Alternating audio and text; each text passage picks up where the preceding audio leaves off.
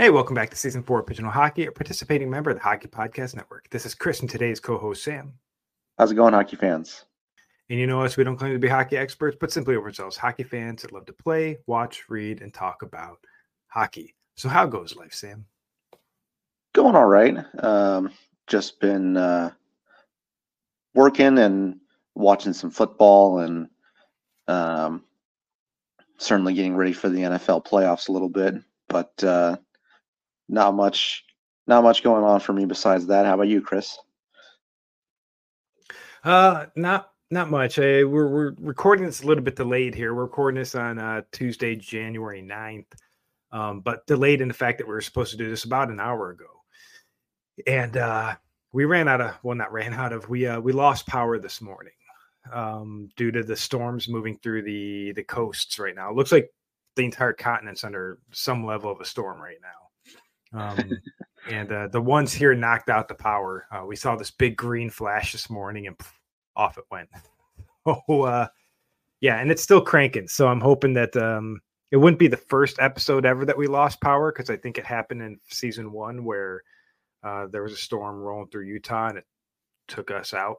Um, but uh, but yeah, so hopefully that doesn't happen on this episode. So it's an easy recording session for me uh, later today. But uh, but yeah, I mean, beyond that, everything's good. I mean, like you mentioned, the NFL playoffs uh, last night for us, at least the the national championship game for the college football playoffs happened, and uh, so Michigan took down Washington. I can't say I'm excited about that. Uh, anyone that can wonder why can just listen to the previous episode. But uh, I don't think they should have been in in this in the running this year. I think once you get caught with a scandal like that, it should eliminate your option for competing that season. But that's me. You know, I uh, congratulations to the players. Congratulations to the fan base. I guess if you ain't cheating, you ain't trying. So uh, I'm just disappointed with the results. I, I like Michigan. I do. It's one of the teams I generally would root for. But once they get involved in a scandal, then it's just like, okay, they don't deserve to be there this season. So, yeah. You know, so what it is what it is. They're the champions, and I'm looking forward to next year's uh, playoff format. Not necessarily super conferences that are developing, but I'm excited for the. Is it going to be 12 team playoff format? I believe it is, and uh, the committee will have new ways to screw it up. But uh... yeah, when you're 13 sitting out and you're the one with two losses. Yeah. Um, well, I guess there's going to be like two lost teams, and I again, I get under, I do understand why they have the committee because you have to use some level of, I guess, sports common sense to realize that even though a team might be undefeated, uh, if their schedule's a lot weaker, then they're not as good as a team that lost to two top 10 teams. So uh, I do understand the purpose behind the committee. I still think they did get it wrong this year. Again, I'm going to be one of the people that I think Florida State, you know, despite the results of what was it, the Orange Bowl, I think that's because basically they didn't have any of their starters at that point. They all decided not to come back. And I don't disagree with them. Uh, it's great Georgia was able to return most of their guys because, you know, that would be, you know, the way they wanted to do it. You know, Florida State did everything they needed to do to get into the playoff and they were left out. So I'm not risking my NFL career to playing it what will be a pointless game. Yeah. So, and, and that's what those bowl games are. And I mean, we can go on a whole bowl game discussion one time, but I mean, that would be a discussion for a whole nother podcast. But I don't know, man, bowl games. It's a nice way for a lot of players that aren't going to go pro to finish their football career. So there's that point. But really, beyond that, uh, I do like the the 12 team playoff format because at least these games make a little bit of difference at that point and some of these bowl games that don't really make much sense and nobody really wants to watch. Uh, you know, in total, by the just you can see the the fan base inside the the stadiums half the time. You know, there's like a quarter full. If the game doesn't really have any meaning, then I don't really see the point. Um, yeah. But uh, you know, a lot of teams play a long season and they don't make it anywhere. So I understand a level the purpose behind certain bowl games, but I think um, when you make it up to the the schools at the top of the talks that make you know the big rankings, I think those 12 teams, uh, that is their, I don't know how it's going to look next year. Again, I don't know. But those 12 teams, once you're eliminated, you're eliminated. That was your, it's like the NFL playoffs. Like you make it there. And if you don't advance, you don't advance. There's no consolation prize. Play hard that game. But if you're one of the teams left out, I think the bowl games uh, could have a little bit more meaning. I just think they could move the season up a couple weeks. But I could go off on a whole college bowl game spiel. But what are your yeah. thoughts? I mean, I think that it's just, I mean, I didn't realize it for some reason until now, but they're basically trying to create the NFL playoffs, like recreate that at the college level. Like they're trying to add, you know, more games to the playoff to make it, you know, kind of more meaningful in some ways. Like, you know, only having four teams make it, while that still makes it like very high level competition, at the same time, it's like, well, you get two semifinals and then a playoff and then a championship and that's it. So it's kind of like they're kind of trying to create more rounds and more more hype and more maybe storylines by adding more games to the playoff. So it'll be interesting to see what it looks like next year. Um, I certainly think that I agree with you that they could really just move it up or you know maybe start to eliminate some of these other bowl games, but that's uh that's for another time, of course. yeah, I think uh, if they just moved it up a couple weeks before the NFL season really kicks off, this way you can really get. They could literally spread out the games on Saturdays and Sundays in the first couple weeks because school is just kind of starting, or if not really started yet. So these week one, I guess they have week zero, but like week zero, week one, week two, week three could all be before the NFL season actually kicks off, and then the and then the playoffs could happen in December, leading into Christmas yeah, uh, and they can still weather, have the bowl game on New Year's Day. You know, I just kind of feel like the weather could be an issue for starting it that early in say August or whatever. Whether it's humidity in the you know the Midwest, the Northeast, and the Southeast, or just the heat in the South. Like I don't know, it just could be a yeah. problem for starting that early. Yeah, and it might be, and it could just be letting letting the players actually settle into the first aspect of it all being actual college. I mean, I think that's a part of the college football game experience. A lot of us start to forget once we're no longer anywhere near that level. Is uh, I mean, they're in college, so it's a it, it's a little bit different time frame. But I I don't agree with having the playoffs at the same time the NFL playoffs are happening. I don't know how that's going to look next year because we have the playoffs like starting this weekend, and the games are on Saturday and Sunday. The one thing I like about the NFL playoffs is you get to watch every game. They're not overlapping. And that's what I want to make sure that the college football playoffs do is that they're not overlapping with NFL games because I don't want to choose. Um, right. Every one of those games is important, and I want to watch every one of them like the you know psycho sports fan that I am. And so I don't want to have to choose, oh, am I going to watch, you know, round two of the college football playoffs or am I going to watch round one of the NFL playoffs? I'm like, no, no, no, no. I want to watch it all. So, you know, maybe they'll have Monday games and Thursday night games or whatever they're going to do uh, for that. So, have they announced a schedule of what it would look like at all? For which for which one? The college football playoffs.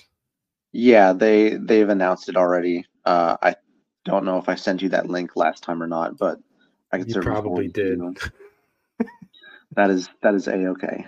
Uh, yeah, and then um, very happy uh, with the Jaguars loss. I was able to watch the Bills game with some enjoyment instead of stress. Um, and uh, I'm really I am shocked that we made the playoffs when we were six and six. Um, I I thought our season was over for sure. But they came back, and I mean, this is the way you enter the playoffs. So I'd much rather be entering the playoffs like the Bills right now, winning you know five in a row, than the Eagles like collapsing in on themselves like a dying star. Oh, that makes you me know, feel. Weren't they ten and one? Yeah, they were. Oof. Oof. It's, it's been a fun, fun time watching their downfall. Sorry, it has, actually. but I don't care. Yeah. yeah, no, I'm not sorry to the Eagles fans. They have Super Bowls. I don't care. Once your team's had a Super Bowl in your lifetime, you I don't I don't care anymore. Like I'm one of the suffering fan bases that we don't have a Stanley Cup, we don't have a Super Bowl. Uh, we don't have a women's hockey team anymore because with the new PWHL, Buffalo wasn't included in the six, which you know, I guess fair enough. But I already went over my disgruntlement with the fact that Buffalo wasn't included. But you know, they they made their choices, and I liked having our women's team.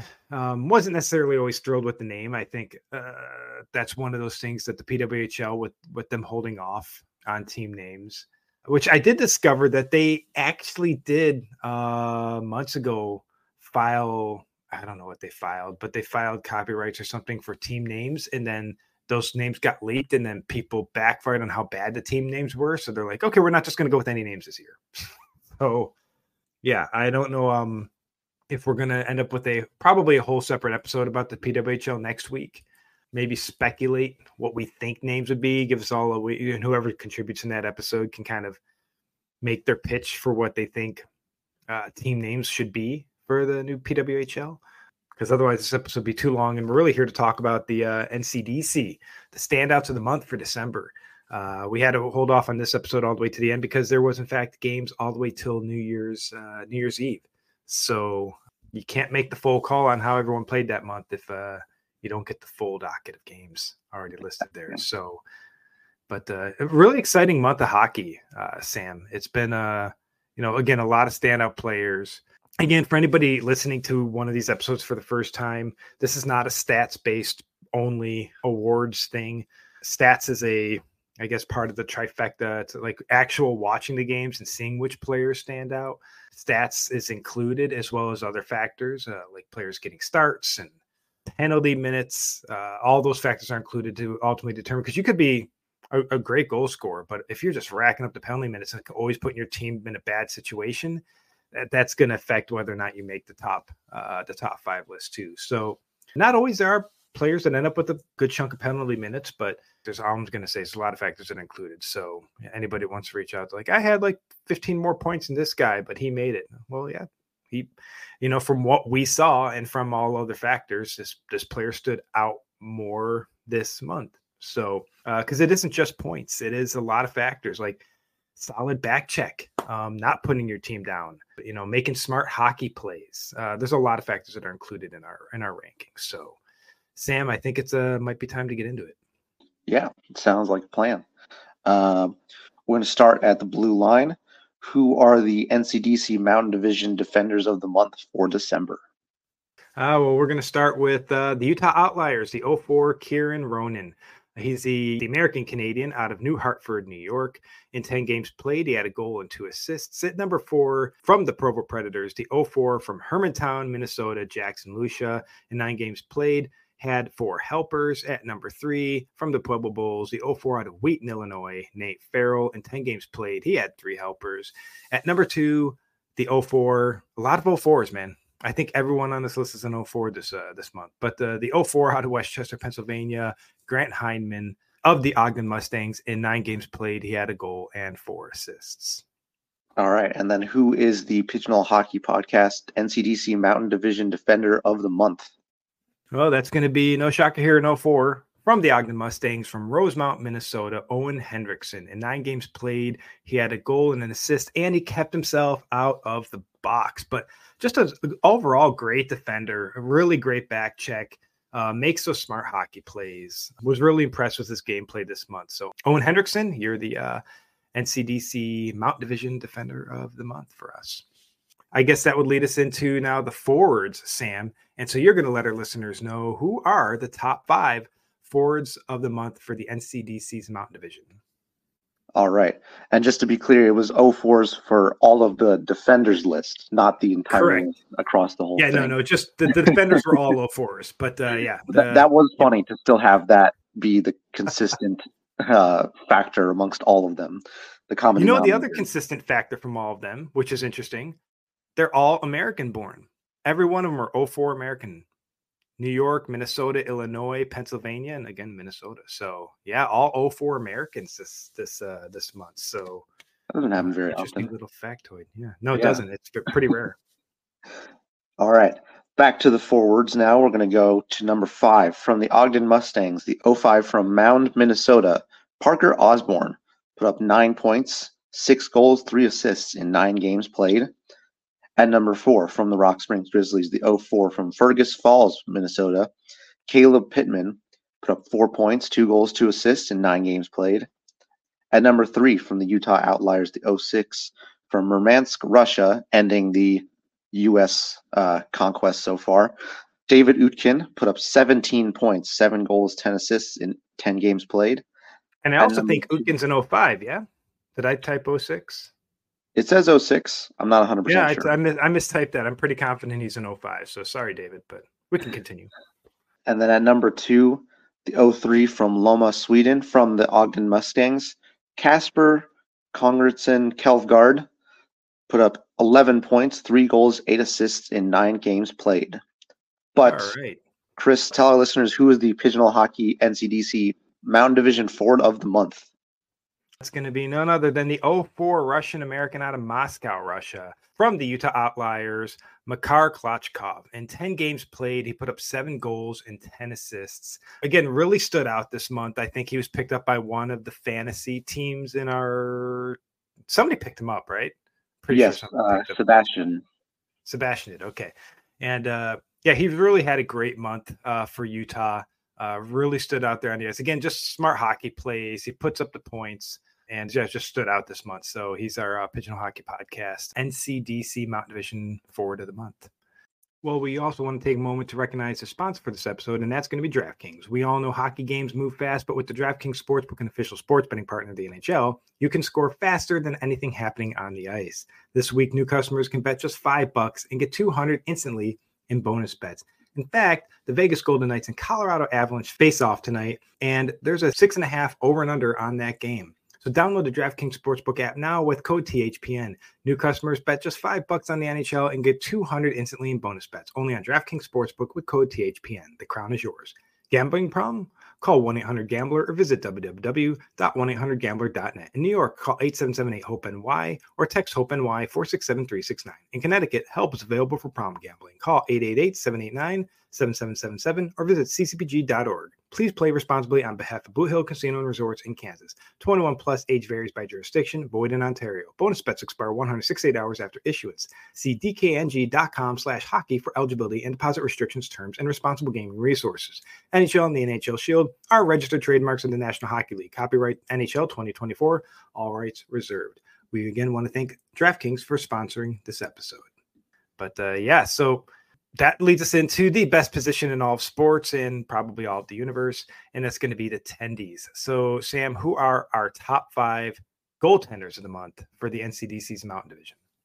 The entire universe is a bit of a bold claim, but uh, I'm claiming it. you know what? Aliens can come down here and prove me wrong, man. Go for it. Tell me there's a better podcast makes it out into the into the ether, into the the light years. You know, uh, aliens. Hey, they keep challenge accepted. You know what? Prove prove something different. Tell us something else that has cooler equipment. The Monstars are coming down. Anyways, uh, at number five from the Provo Predators, the 04 out of Cedarburg, Wisconsin, Michael Polston. Yeah, Michael Polston had another great month, stopping 147 of 159 shots for a 9.25 in four games played in that perfect record of 4-0 and 0. My fantasy team appreciates it. Anyways, at number four from the Ogden Mustangs, 06 from Haddonfield, New Jersey, Vladislav Bryzgalov. Yeah, Bryzgalov has managed to make this list every every time so far. Uh, or I guess every month so far. And uh, but yeah, again, he's had another amazing month. 240 stops of 259 shots faced for a 927 and seven games played in a four and two record. Just again, another great month by Brizzy and he he had. I mean, we're into the new month, but he did just get a shutout. Uh, am he I correct about that? Yes. Yeah, he got a shutout in Provo uh, on Friday night. So yeah, great game.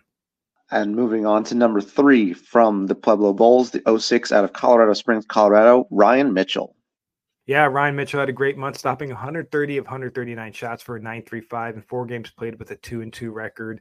And uh, I know uh, when he signed earlier, uh, we're talking early. He was one of the original signings, if I'm not incorrect, or maybe even the first signing that they announced, or um, either that or was a. Uh, I think it was maybe Ethan Blackburn that pointed it out that uh, uh, he's familiar with Ryan Mitchell. He's like, this this kid's gonna be great. Uh, and he's like, he signed. I'm like, oh, that's right, because he told me, yeah, they signed a goalie. I'm like, I haven't seen anything. So I just went to Mitchell's page, and sure enough, there he is signing the uh, the commitment at that point to uh, uh, go to Pueblo, or I guess the tendering to go to Pueblo. Uh, yeah, he's he's been really coming up. Uh, I don't think he got a lot of starts originally at the beginning of the season, but uh, you know he, he's proven his weight right now, and uh, he's doing really good there between the pipes. So uh, you know, keep keep it up, Ryan. Pueblo needs it. Absolutely. And at number two from the Utah Outliers, the 03 from Pierre Pierrefonds, Quebec, Philip Rondina. Yeah, I think he was last month's uh, winner, this month's runner up, stopping 242 of 257 for a 942 in seven games played with a six and one record. Again, just another great month for for Philip. And I want to backtrack on Ryan there and just want to say that this doesn't take away from just also the amazing goaltending of of a couple of the other goalies this month, like again, like Tucker and Bennett and uh, Bo Altman. Speaking of Pueblo itself, uh, with with Bo Altman and Ryan Mitchell net uh, Pueblo, I, am pretty confident in what Pueblo's being able to build there now uh, between these two goalies. And uh, and Tucker is no longer in Rock Springs. I think he's uh, been traded to Idaho Falls. But um, but both those goalies just missed our list this month, but they had great months as well. So I just I didn't want to leave it out there in, in the waves that the you know those two those two goalies deserved a little bit of a shout out before number one. Absolutely, uh, but Chris, who is our the Pigeonhole Hockey Podcast NCDC Mountain Division Goalie of the Month for December. That's going to be the 04 from Wayne, New Jersey of the Provo Predators, Ryan Henry, stopping 148 of 157 shots this month for a 943 and a 2 2 record in four games played. Just a great month for Ryan uh, between the pipes. And uh, he just really solid fundamentals. He's been playing great hockey. He's always super close to the list. I don't know if he's ever I think he's been mentioned on a previous. He hasn't won, but I think he's been definitely mentioned on previous episodes. So it's really great to see him stand out this month and really earn this award. And, and lots lots more hope for uh, not only Ryan Henry there, but Michael Polston. Again, Provo's got a couple great goalies between the pipes. So uh, and and they're starting to steal some great wins here. They, they if I'm not incorrect, they started the season off pretty strong and kind of, I mean, I guess kind of had some up and downs, but uh, you know they're finding their uh, ice legs again and uh, they're just again between these two goalies and all these goalies we've mentioned so far. And I, again, I know there's a lot of you that played uh, between the pipes this month. 17 goalies dressed for these six teams this month, and uh, we noticed all of you. But the, these were the standouts for the month, and uh, yeah, uh, well earned, Ryan Henry. Yeah, just looking at the standings, like you know, between I mean Provo and Pueblo both having you know a couple of great goalies and shoutouts in this month and it's just things are tight in the standings. And Idaho Falls now just picking up in a Bennett, trying to trying to climb their climb their way back into the into the thick things. So it seems like it seems like it's going to be a good battle for the rest of the season. It should be, and uh, I mean, I'm really I'm really enjoying the uh, the first season of NCDC Mountain Division hockey because it really has been fun to watch and uh, really seeing these crowds come out and support. Of course, Idaho Falls being able to sell at a four thousand seat arena on the regular is always incredible. But then you got you got those games in like Pueblo where they always I think it seats almost a thousand, if not a little bit more. Uh, and that place is always packed and always a lot of fun. Honestly, great broadcast from both Idaho Falls and Pueblo really stand out as the way you want to watch um, Mountain Division, NCDC hockey, and junior hockey in a nutshell. They have great broadcasts, professional broadcasts. They're really exciting to watch. I, I, will sit there and watch intermissions. That's how interesting those broadcasts are. And again, then I mean, Ogden and Utah do quite well. The crowds show up for those games. It's a it's a deep rivalry, one I'm extremely familiar with because obviously I lived there for so long and became a huge Ogden Mustangs fan. Their broadcasts, uh, them in Utah, are great again, I think Idaho Falls and Pueblo just kind of stand out as as the leaders there, and then Provo and Rock Springs, uh, kind of the younger teams in the division, so to speak. They're getting the crowds out there, which is great. You want that fan support, and uh, the broadcasting teams are doing well. They call a great game. They're interactive. I know they tend to put their phone numbers out there so you can let them know you're watching. I, I really like what they're doing in the NCDC West, and it would be great to continue to see Western NCDC hockey growing. I think about that too. So I, am glad they chose the six teams they did to expand out in the NCDC. And uh, again, Northern Colorado was originally in that mix, but uh, you know, due to really the null moving in, uh, that kind of snuffed out the the Eagles, which is disappointing. But you know, the Rock Springs Grizzlies grew out of that, so that's you know, where one door closes, another one opens.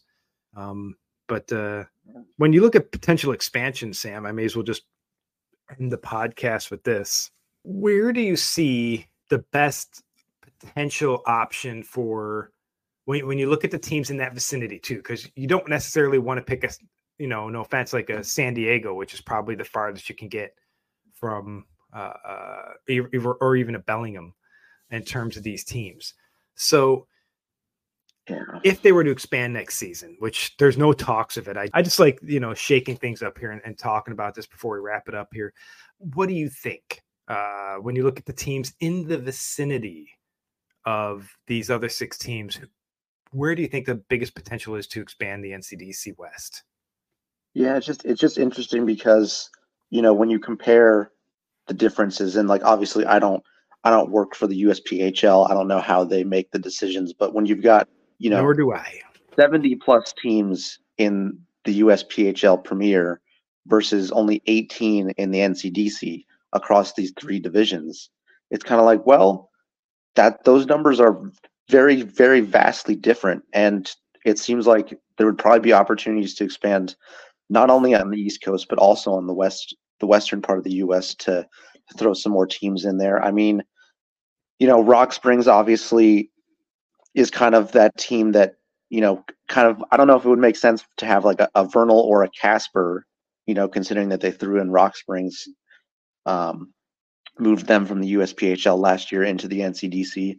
Ironically, I mean, I was thinking, you know, in terms of like a big, big market is Seattle. Like, I mean, it's a little different than Bellingham, but that is very Western, like you said.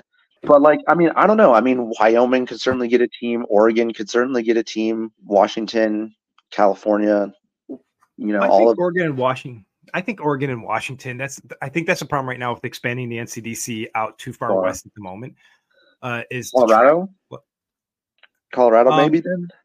Yeah, I think that's the thing. Is originally they didn't have to go up to Rock Springs, and Pueblo had a pretty close rivalry there with the Northern Colorado Eagles. So I still think yeah, there's a Pueblo's there's an opportunity. Oh my god. yeah, no, it's all it's all good. Truthfully, dude, but they're like they're they're pretty Southern Colorado.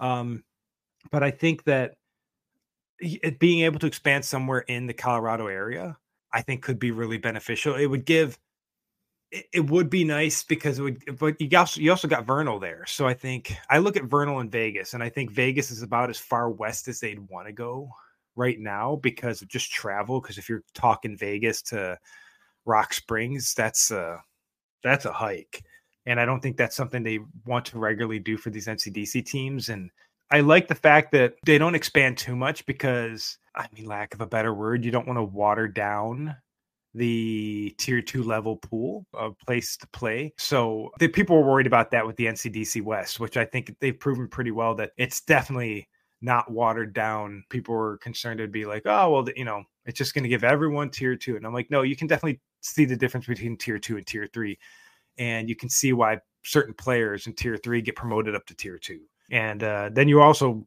always wondering why certain players aren't being promoted up to tier two. But I guess that's for coaching staffs. No, I like the fact that they don't overly expand and they should have the good selection of, of tier three teams in the USPHL. But uh, I think expanding the NCDC West by another team in the next year or two, I don't think it ha- has to happen next year, but I get excited for additions of new teams. I'm that guy, especially since it's really the NCDC region I watch. I think Vegas would be probably the farthest west they want to go, but I don't know if with the Vegas Golden Knights there, uh, if that's going to be a favorable market for a junior hockey team. I think the key aspect of why some of these teams become so successful, and why you see massive attendance at, at games in like Idaho Falls and and and Pueblo and Ogden and you know Salt Lake City. And again, Provo and Rock Springs are also building their crowds pretty good. is because they're not competing with a major NHL team. Uh, the Vegas Golden Knights would probably snuff out a real good chance of of decent attendance at a junior hockey game there. And, and you see that I think on the East Coast in a lot of games. Um, I'm not going to name any of them, but I mean, just watch. I mean, if you're in the Boston area or the Buffalo area or any of these, you're not getting big turnouts if they have an NHL team. And I think maybe that's why the Beauts, uh, or I guess Buffalo, didn't get a women's team there, is because Buffalo's so oversaturated. I I think with hockey that people just. I mean, I loved going to the games when I was there. Yeah, but, Boston uh, got a team, and so did Toronto. I mean, I guess. Well, yeah, but that's that's women's professional hockey. I think it's a lot different than uh, than you know, I guess junior hockey is is in terms of those markets. Those are major metropolitan cities where Buffalo isn't. Buffalo maybe what maybe has 900, 800, 900,000. I mean, guys, forgive me if I'm wrong. I don't know, but I mean, you're talking millions in Toronto, and I mean, New York. They picked four really big, six, sorry, six really big cities. I mean, Ottawa had a great turnout. Ottawa's not that big either. I think Ottawa just, I don't know. Ottawa got one. Uh, I understand Boston, and again, Ottawa fans don't reach out and light me up for this, but uh, I think obviously Boston, New York, um, Montreal, and who's it? Yeah, Toronto, Montreal, Boston, and New York make sense. Um, Minnesota. Minnesota's yeah, Minnesota easily proved me wrong because look at they have the record attendance of what 13,000 plus fans at that Minnesota game. It's just a at that is like the I guess what would you call hockey central for the United States. If if you see a hockey player in the United States, they more than not come out of Minnesota. Um, so that's a hockey hotbed. But I look at Ottawa and I get confused as to how they ended up with the team when you're talking about alternatives.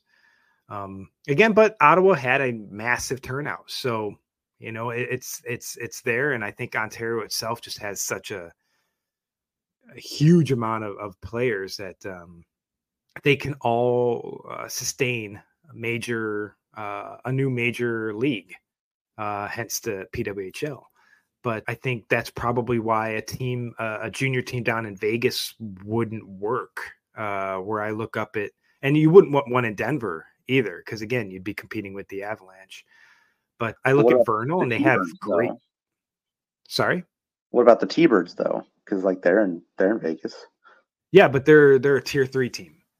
And when you, you want to start having those fans turn out, and again, I, I, can I say that, but then look at the way the fans turned out in Idaho Falls for a tier three team last year, selling out every home game of four thousand. So, um, I think if the NCDC is looking to expand west, I don't know if they're necessarily they want the crowds. I think that's the selling point and why I believe the NCDC or I guess Western hockey because you see the same thing really you do you see the same thing in the the NAHL uh, the Western teams just get the crowds if you've seen a game down in I want to say Baton Rouge but it's not Baton Rouge what's that city that the uh, Louisiana team in the Null is Baton Rouge stuck in my head right now and it's not Baton Rouge I don't know anyway. about yeah, I, I watched a lot of the Null, and well, I did. I, I still enjoy this, those Null games, but like, I don't know what the, the grit are pulling in. Uh, the new team that took out the Northern Colorado Eagles. But you see those games down in New Mexico, you see those games down in El Paso, you see those games in Louisiana,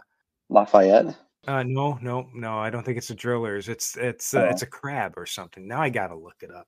Uh, it's a, it's a what do they call the wrong league? Is it the NA3HL? No, the NAHL. Oh, whoops. Yeah, the North American Hockey League, the NAHL. It's the oh Shreveport. Shreveport Mudbugs. Sorry, I was going to drive you crazy if you didn't get to the it, bottom of it. That's for sure. I could see the logo in the jersey. I just could not think of. uh Once Baton Rouge was in my head, it was over. Uh Oh, the mud. Know, Garth Brooks started singing in my left ear. What's that? It's a hell of a logo. My goodness, I like it. it's cool. It's a cool looking jersey, and those Mudbugs fans are passionate. Uh, but you you see those fans will drive across the country for their team for their uh, for away games and for the playoffs and stuff. And I think they showed up in hordes up in Blaine, Minnesota last year. Um, was it last um, year or the year before? What tier is the NAHL? exactly? They're tier two. They're the same level as the NCDC. Oh, okay. They're just the more I not pronounced. They're the more um Um, Nationally recognized? No. Uh, well, oh. they're they're under USA Hockey, so maybe by USA standards. But the NCDC and the NAHL are the two tier two leagues in the United States. So there's only the one tier one league, which is the USHL. Um, yeah. That's a top league. That's where you got the guys that have already been drafted into the NHL and, and the and the top players in, in the USHL.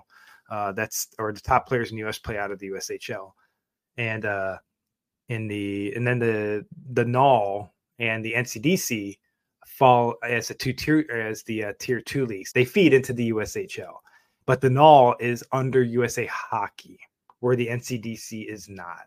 So therefore, the NCDC can get uh, a lot more foreign players. There's a lot of different rules under uh, how those leagues can operate and and what players they're allowed to have. And then uh, and then you have the NA3HL, the EHL, and the USPHL are the three major tier three leagues in the United States. So, um, and again, same thing where the the NA3HL falls under USA Hockey, so they can they they're restricted on like uh, types of players that can be in the league and such and and other rules I completely disagree with as well to trap players sometimes that want to move. So mm. calling you out on A3, just if a player wants to leave, you can't, you shouldn't be able to hold on to their tuition money. That's that's not right. If it's not a great playing environment for them, let them go.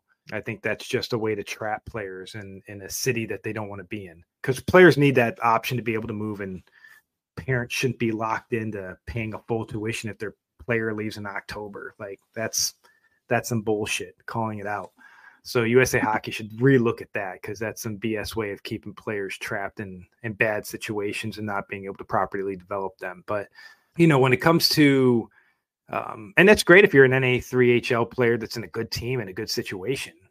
That's that's not going to affect you, but or might if you're a great goalie and you're just on a team with two other great goalies and you can't leave that team without a proper trade and there's no other NA3 team that needs you. Like you should be able to go to the EHL or the or the uh, USPHL without being financially punished for it.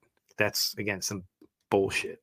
Uh, yeah. But the the EHL did what the USPHL did. Uh, USPHL has been doing, uh, which is the EHL opened it up to uh, a lot more opportunities for uh, foreign players to come in and and get exposure and get hockey in. So um, it doesn't mean that every NA3HL team is bad. It doesn't mean that every USPHL EHL team is good. Uh, each team has to be, you know, looked at very carefully by parents and players. There are amazing NA3 teams. There are amazing USP and there are amazing EHL teams. And there are really garbage organizations in all three leagues. Um, and those, some of those teams, you know who they are. You don't even have to look it up. Just look at player turnover.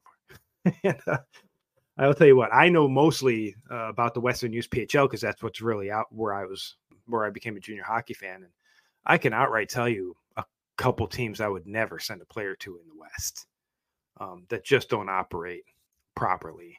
Uh, but there are a lot of amazing teams out in the West. I will highly talk about. And again, you see if they have the players that come back year after year because they're having a positive experience, they're promoting players up to the next level they're promoting players into you know great programs in the ACHA and the NCAA. Those are things parents need to look into and players need to look into. If it's a team that's constantly turning players over and can't keep players on the roster, probably not the best environment for your hockey player. Again, I could be dead wrong, but I, I doubt that I am. So, anywho, um, that's basically the the NAHL and the NCDC. They're the same level. That was a super long way of me saying the NCDC and all are the same level. But the Western, I think just the Western at tier two programs, and obviously you can see it out of tier three programs, they just get the fans. You look up at the NA3 at the, I think it's Yellow, is it Yellowstone? The Quake or whatever, big, or I don't think it's Yellowstone. I don't know. There's some teams up there in the NA3 where they just load up those arenas as well. Like the fans want that hockey. And uh if I'm a player, that's where I want to play. I want to play where there's going to be people in the crowd. That's that's where I want to play. I think that that's what makes the the junior hockey experience and honestly into college hockey so amazing is having fans in the crowd, whether they love you or they hate you, whether you're the away team or the home team. I think having those fans in the crowd is what makes sports so much more exciting. That's where I'd want to play. Yeah, absolutely. I think Sam next week we'll talk. Um, if if you're on, I'm not sure who the co-host is going to be, but uh, if if all goes well, we'll be talking the Professional Women's Hockey League. You know, now that they'll have a bunch of games under their belt, I think we're going to speculate on what we think their team name should be. We'll talk about the team names that were, I guess, whatever they did, uh, copyrighted, attempted to copyright somewhere. um, the fan- oh yeah, I, I looked at the team names. I understand why people got upset. They most of them suck. A couple of them were pretty good. I actually thought a couple of them were good, but yeah, I, I think it's a good time to take a step back and really think about team names that are going to be really awesome and you can really do a lot with moving forward in this league. And uh, you know, maybe we'll even talk about where should they expand next Buffalo. So we do want to thank all of you listeners for tuning in. Be sure to follow us on social media to stay up to date. Reach out if uh, you have any inputs into our most recent episode or into maybe the PWHL episode we're about to drop. Uh, but that said, this was uh, Chris and Sam. Have a great day, hockey fans. And remember, listeners, always clear crease.